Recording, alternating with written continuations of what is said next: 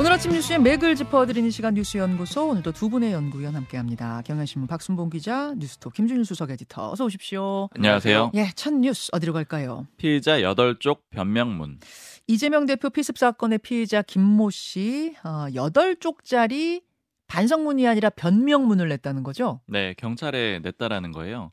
이 피해자 김모 씨가 어제 구속이 됐거든요. 네. 네, 구속되기 전에 법원에 가서 다퉈 보잖아요. 그렇죠. 네, 법원 가는 길에 기자들이 이 대표를 왜 공격했느냐 이렇게 물었거든요. 네. 그랬더니 이렇게 얘기를 한 겁니다. 경찰에 8쪽짜리 변명문을 냈으니까 그걸 참고해라 이렇게 답변을 했습니다. 음. 그리고 영장 심사 받고 나서 나올 때도 기자들이 변명문 내용이 뭐냐 이렇게 물었거든요. 네. 그랬더니 경찰에 진술한 내용 그대로다 이렇게 답을 합니다. 음. 그간에는 답을 안 했는데 어제 첫 번째 처음으로 답변을 한 겁니다. 음흠. 그리고 말씀해주신 대로 표현도 반성문이 아니라 변명문이고요. 예. 이 문서를 범행 전부터 출력해가지고 가지고 다녔다 그래요. 그러니까 어. 출력을 했다라고 하니까 뭐 글자 크기는 알 수가 없지만 여덟적 분량이니까 상당히 내용이 많겠죠. 음흠. 그 내용도 일부 보도로 나왔는데 역사적 사명감을 갖고 범행을 저질렀다 이런 내용이 담겨 있고요. 음. 전체적으로 이제 경찰 전원이긴 하지만 현학적이고 난해 한 내용이 많았다라고 합니다. 뭐 음. 구체적으로 어떤 이유 때문에 했다라는 게 뚜렷하진 않다 그래요. 네. 기자들이 물어보면 답을 하고 이런 식의 답, 태도들도 좀 동요가 없는 태도잖아요. 네. 그러니까 이런 움직임을 계속 보이고 있는데 뭐 대표적으로 호송 과정에서 얼굴을 가리질 않았습니다. 음. 그러니까 뭐 많은 이제 피해자들이 얼굴을 뭐 모자를 눌러 쓴다거나 마스크를 한다거나 뭐 그렇죠. 외투로, 점퍼를 네. 올린다거나 그런 모습들이 있었는데 아예 그런 것들이 전혀 없고 고개도 안 숙이고 네. 카메라도 정면으로 응시하고 그다음에 기자들 질문에도 답변을 한 거고요. 예. 그 유치장에서도 나 책을 읽고 싶다 이렇게 경찰한테 요청을 하고 이제 목록이 있다 그래요 볼 수 있는 책. 그 중에서 삼국지를 골라 가지고 읽기도 했다라고 지금 합니다. 삼국지 읽고 있다. 네. 자, 요, 요, 요런 상황 속에서 서울대병원 브리핑이 어제 있었어요. 집도를 했던 집도의 첫 브리핑. 아, 근데 굉장히 짧은 브리핑이었는데 기자들 질의응답도 없었고 그랬는데 이송과 관련한 논란이 브리핑 후에 불거졌습니다. 맞습니다. 이게 좀 요약하면은 어려운 수술이니까 서울대병원에서 해주세요 이렇게 부산대병원에서 요청이 왔다라는 거예요. 예. 자, 그러니까 실제로 목 부분이고 어려운 수술이고 경험도 많이 필요하니까 우리가 수용을 했다 이렇게 얘기를 한 겁니다. 음흠. 이렇게 서울대병원에서 설명을 한 거는 말씀해 주신 대로 좀 논란이 됐습니다. 왜냐하면 지금 부산대병원 포함해가지고 지역 의료계에서는 왜 굳이 부산대병원에서 거기도 이제 최종 병원인데 서울대병원으로 이송을 했느냐 그것도 왜 헬기 타고 갔느냐 이런 지금 반발들이 나오고 있는 상태였거든요. 음. 특히 이 반발이 나오는 비판의 지점들이 크게 세 가지인데 우리는 전원 요청을 안 했다라는 거예요 부산대병원에서는. 그러니까 이제 그런 이야기들이 있었던 와중에 서울대병원 측에서 부산대병원이 원해서 전원을 했다. 그 요구에 의해서 전원했다 이렇게 얘기를 하니까 부산대병원 측에서 그게 무슨 소리냐. 우리는 수술 준비를 다 끝내놓고 있었는데 가족들, 이 대표 가족들이 원한다 해가지고 이게 이렇게 된 거다. 이제 이런 설명이 나온 거죠. 맞아요. 그리고 부산대병원에서 설명을 하는 거는 그러니까 수술 준비도 다 해놨었는데 특히나 이송을 하게 되면은 출혈 위험이 있다라는 거죠. 음. 그러니까 그렇기 때문에 반대를 했다라는 겁니다. 그리고 역량이 충분했다라고도 설명을 하고 있는데 혈관외과 교수만 세 명이 있어가지고 우리도 할 수 있었다 이런 얘기고요. 예. 그 다음에 이제 마지막 지점은 헬기로 이송한 거, 헬기로 전환한 걸 가지고도 좀 논란이 되고 있어요. 왜냐면은 뭐 일반적으로 생각해 봤을 때는 병원에서 병원 옮길 때 헬기 타고 갈 수 있는 뭐 경우는 거의 없을 거 아니에요. 아주 긴급한 경우에도 헬기가 부족하다 이런 것들이 좀 사회 문제가 됐었죠. 맞습니다. 그래서 예. 굳이 헬기를 이용해서 이렇게 가야 될 일이었느냐 이런 지적도 나오고요. 특히 사건 당일에 정청래 최고위원이 브리핑하는 와중에 이런 표현이 있거든요. 잘하는 병원에서 해야 될 것 같다 이런 표현이 있었는데 음. 여기에 대해서도 지금 부산 쪽의 의료계에서 이제 반발하는 반박하는 그런 성명문을 내기도 했습니다. 예. 그리고 어제 건강 상태에 대해서도 내용이 언급이 있었는데 이제 그제 민주당에서 브리핑한 거랑 큰 내용 차이는 없어요. 그냥 목에 1.4cm 길이의 자상이 있었다 이렇게 돼 있고요. 예. 민주당에서 공지한 내용을 보면 이재명 음. 대표는 조금 더 회복이 됐습니다. 그간에 물만 마셨는데 어제 점심부터는 병원에서 주는 미음을 먹었다라고 음. 하고요. 그리고 일부 보도에서는 만나는 사람한테 새해 복 많이 받으십시오 이렇게 얘기를 했다라는 보도도 있는데 근데 요거는 저도 확인을 해보니까 뭐 틀렸다라는 건 아닌데 그렇게 하기 좀 어려웠을 것 같다 이런 좀 측근들의 얘기들은 들었어요. 왜냐면은 음. 지금 주변에 당 관계자가 가까이 가는 사람은 없대요. 그러니까 병원실에 들어가서 멀리서 지켜본 사람들은 있는데 네. 가족들만 옆에 붙어 있었고 그래서 만약 그런 얘기를 했는지 알려면은 간호사가 얘기해 주지 않는 이상은 몰랐을 것 같은데 이제 자기들은 못 들었다 이런 얘기들을 하는 좀 측근들이 꽤 있었습니다. 음흠.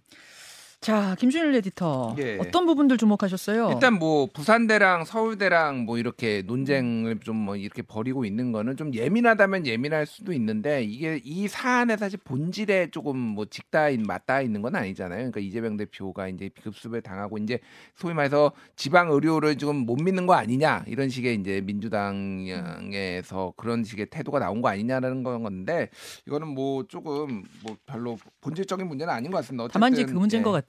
지방 네. 의료를 살려야 한다. 지방에 음. 훌륭한 병원들이 많으면 왜 사람들이 중앙 서울로 서울로 가서 3시간씩 4시간씩 기다리겠는데 그게 지금 지난해에 큰 화두였는데 예. 훌륭한 지방 병원인 부산대 병원을 두고 음. 지도자급 인사가 간 것에 대한 뭐 지방민들의 약간 어떤 그 그렇죠. 부분에 대한 서, 서운함 뭐 이런 게 아닐까. 부산대 쪽하고 거 이제 뭐 부산 지역의 언론에서 그거를 이제 세게 썼어요. 그래서 음. 저는 뭐 그렇게 언론에서 쓸 수도 있는데, 그냥 이게 가족들이 요청해서 옮겼다라는 음. 거거든요. 이 이재명 대표가 본인이 판단해서 한 것도 아니고 가족들 입장에서 보면은 어, 솔직히 그냥 한국에서 제일 잘하는 사람한테 맡기고 싶은 거죠. 저도 그럴 것 같아요. 그러니까 제 느낌으로 말씀드리면 제가 정치인은 아니지만은 그런 식의 감정을 가질 수가 있는 거고 요청이 있을 수 있으니까 아니, 한국에서 제일 예. 잘하는 사람이라고 이제 표현하기엔 부산대 병원에서는 우리도 음. 숙련된 의료진을 충분히 가지고 있었다. 권역 의상센터에서 제가 외성센터에서 부산대를 폄하하는 게그 아니라 부분은 약간 조심해서 예, 그러니까 예. 폄하하는 게 아니라 충분히 서울대로 보내고 싶어하는 그런 마음을 이해를 할 수 있다라는 거죠. 그래서 이게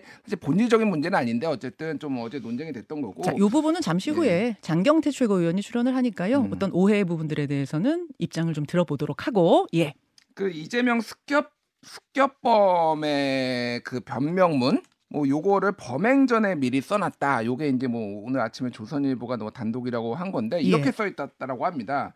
윤석열 정부가 들어섰지만 이재명이 당 대표로 나오면서 거대 야당 민주당이 이재명 살리기에 올인하는 형국이 됐다. 이대로 총선에서 누가 이기더라도 나라 경제는 파탄 난다. 음. 이런 내용이 담겨 있다 있었다고 이제 전해진 거예요. 그래서 예. 아까 얘기했듯이 굉장히 약간 일종의 확신범처럼 어, 이렇게 행동을 해왔다라는 거고 그 또 어제 이제 경찰부 경찰발로에서 이제 알려진 거는 여덟 쪽 변명문에서 가- 역사라는 단어가 굉장히 많이 나온다라는 거예요. 음흠. 그래서 그러니까 자기가 역사적 결단을 위해서 지금 나라를 살리기 위한 구국의 결단을 했다라고 본인 스스로 생각을 하고 했다라는 건데 이게 뭐 문장 자체가 워낙 횡설수설이라고 합니다. 경찰이 음. 보기에는 그러니까 논리 정연하게 쓰인 게 아니라 현학적인 단어들로 다 채워져 있어서 실제 범행 동기를 파악하는 데는 조금 시간이 걸릴 것 같다. 그리고 변명문이란 단어는 제가 어, 살면서 처음 들어봤습니다. 이런 음. 거는 보통 뭐 반성을 하면 반성문이고 아니면 입장문 아니면 뭐 성명서 이런 거를 얘기를 하는데 네.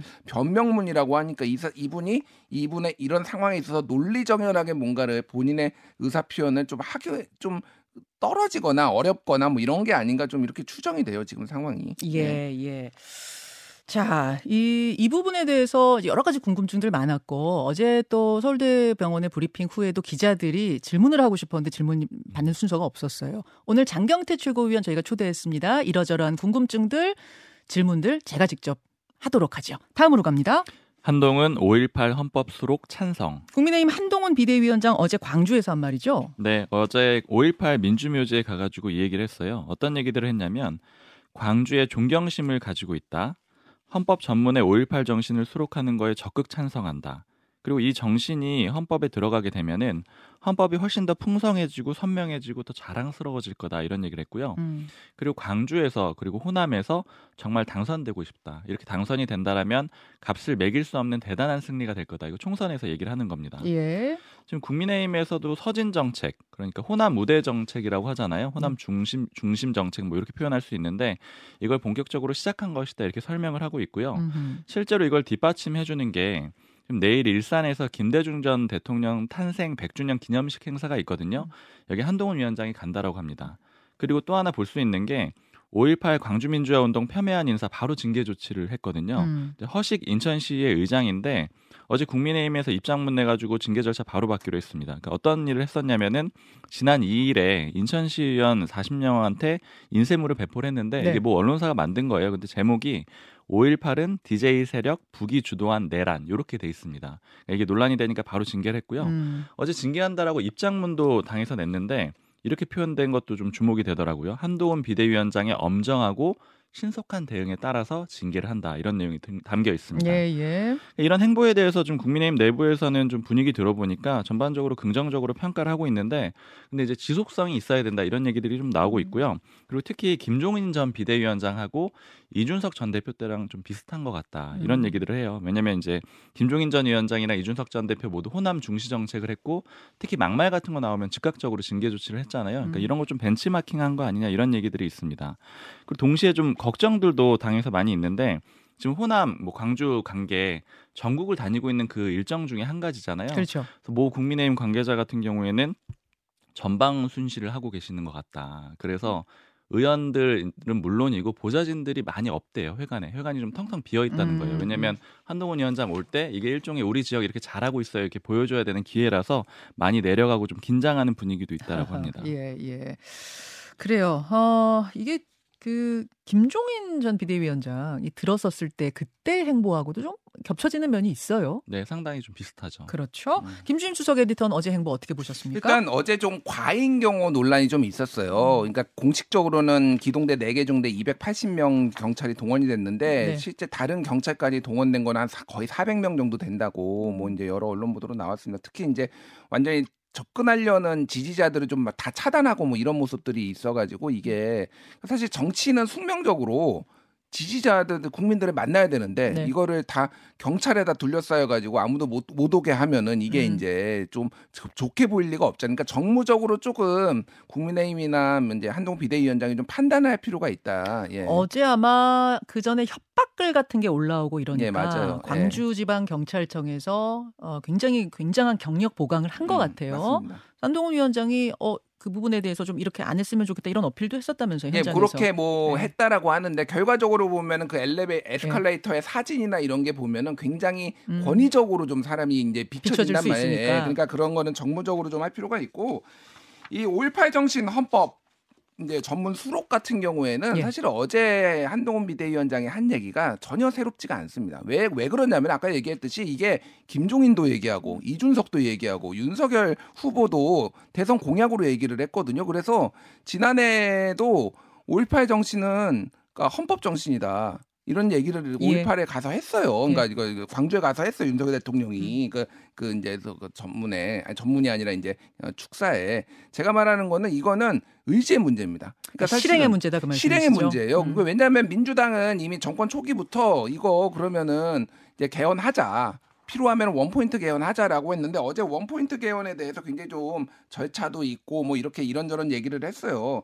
근데 지금 이제 원포인트 개헌이든 뭐든 개헌을 하려면은 예. 발의 국회나 대통령이 발의를 하고 그런 다음에 20일 이상 공고를 하고 그다음에 투표하면 되거든요. 음. 그리고 30일에 국민 투표 실시하면 됩니다. 그러니까 진짜 짧으면은 두 달 만에도 할 수 있어요, 이거는.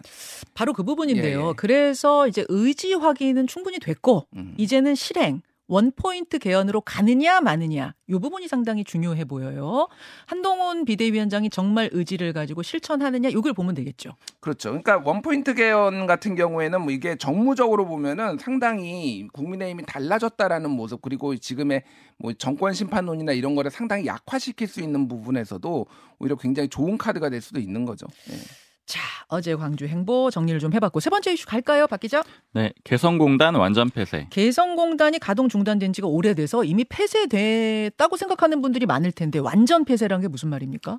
이제는 뭐 재개 가능성 자체가 없어졌다 이렇게 보면 될 것 같은데 어.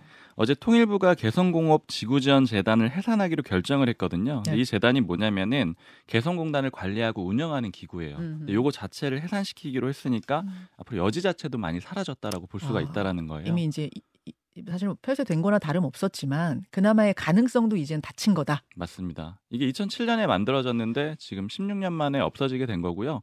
특히 공단 지금 북한이 마음대로 좀 무단으로 가동하고 있고 특히 지난번에 2020년에 남북 공동 연락 사무소 폭파됐잖아요. 이것도 음흠. 개성공단 안에 있는 거거든요. 그 잔해 치우고 있고 이런 움직임들이 있어요. 이렇게 보고 정부에서는 이런 상황 자체가 이제 재개가 안 되겠구나라고 해서 이렇게 좀 해산 조치까지 했습니다. 여기까지 뉴스 연구소 두 분 수고하셨습니다. 감사합니다. 김현정의 뉴스쇼는 시청자 여러분의 참여를 기다립니다.